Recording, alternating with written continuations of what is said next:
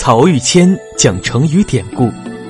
每天一个成语，读懂五千年历史背后的故事。本专辑由曹玉谦播讲，张婷后期制作。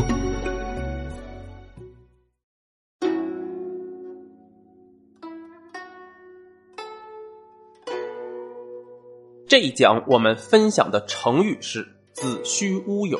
在上一讲《家徒四壁》当中，我说司马相如曾经投靠在梁孝王门下，梁孝王喜欢文学歌舞，司马相如就为他创作了汉赋名篇《子虚赋》。梁孝王的哥哥汉景帝对文学不感兴趣，但是他的侄子，也就是汉武帝，却很有文学青年的气质，不仅能够欣赏文章写得好的人，自己也喜欢吟诗作赋。就在司马相如拿到了岳父赠予的巨额钱财，同卓文君在成都愉快的双宿双飞时，远在京城长安的汉武帝读到了他当年撰写的《子虚赋》，越读越神往，不禁感慨说：“哎，可惜我跟这篇文章的作者没有生在同一个年代，不能当面切磋交流。”这时啊，武帝身边有一个喂养猎犬的仆人，叫杨得意。就接口说，这篇文章的作者司马相如是我的同乡，陛下要见，随时可以召他来长安。汉武帝一听，大为兴奋，就下令征召司马相如。见面以后，汉武帝当然对子虚赋大为赞叹，司马相如却说，那只是给诸侯写的，配不上圣明的天子，请让我再为您写一篇更好的吧。这就是《上林赋》的由来，而成语“子虚乌有”也就出自这篇大赋。在讲成语之前，我们先来说说汉赋是怎么一回事儿。发端于先秦的中国文学长河啊，有两条源头：北方浑厚质朴，以《诗经》为代表；南方呢，则灵动飘逸，充满了荆楚一带的神话和巫鬼色彩。代表就是伟大的爱国主义诗人屈原和他的《楚辞》。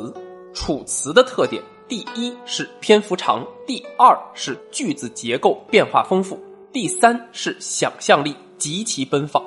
而汉赋呢，就是从楚辞一路发展下来的。我们知道，汉朝的建立者刘邦原来是楚国人，和楚国文学有着天然的情感纽带。人们常说汉承秦制。其实汉朝是秦国的政治制度，加上楚国的文化氛围，再加上齐国和鲁国一带的思想学说组合而成的，因此汉赋也就在两汉有着特别重要的地位。很多朋友啊可能不知道，除了司马相如之外，我们熟悉的大史学家班固、大科学家张衡都是写作汉赋的高手。而汉武帝时期，由于汉武帝本人的文学倾向。汉赋的写作自然也就达到了一个高潮。不过呢，汉赋这种文体有一个很大的毛病，就是假大空，经常言之无物。它属于啊有韵律的散文，特别喜欢铺陈排比，继承了楚辞长的特点，却没有楚辞的真挚情感，还很爱用各种生僻字来故作高深，所以往往看的人是昏昏欲睡。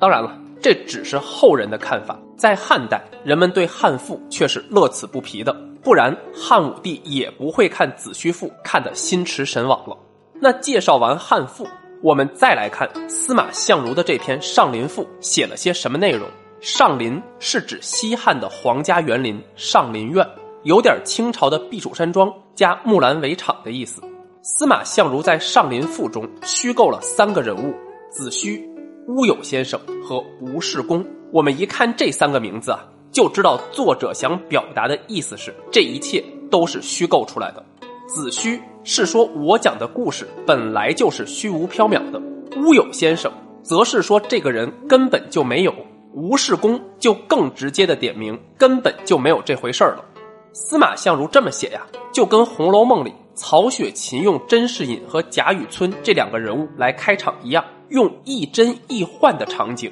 把读者绕进自己的文学迷宫当中。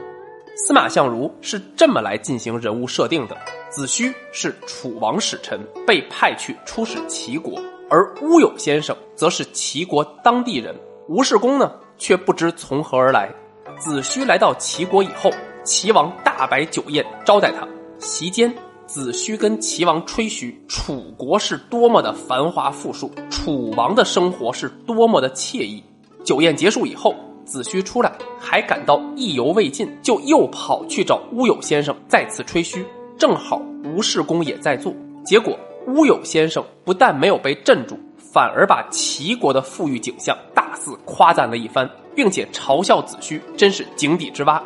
眼看着子虚垂头丧气，而乌有先生洋洋得意，吴世公说话了，他说：“你们两个呀，都够没有见识的。楚王和齐王只不过是地方诸侯，他们再怎么穷奢极欲，又怎能比得了富有四海的大汉天子呢？我给你俩讲讲天子上林苑中的盛况吧。”接着，吴世公用更加铺陈华丽的词藻，把汉武帝的上林苑称赞了一番。果然，刚才还彼此争论不休的子虚和乌有先生听完，都低下头来，默不作声了。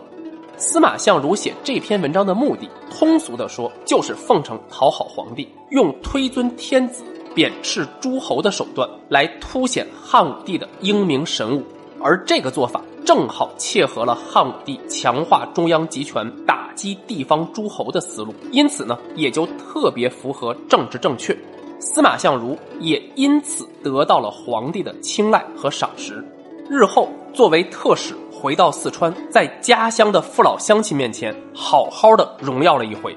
而文章中的两个人子虚和乌有先生合起来就是子虚乌有，因为这两个人物的设定都是虚幻不存在的，所以呢，日后人们就用子虚乌有这个成语来表示假想的。不真实的或者实际不存在的事物，那子虚乌有的故事讲完了。下一讲，让我们来看看司马相如在政治上的贡献，分享一个大家十分熟悉的成语“夜郎自大”。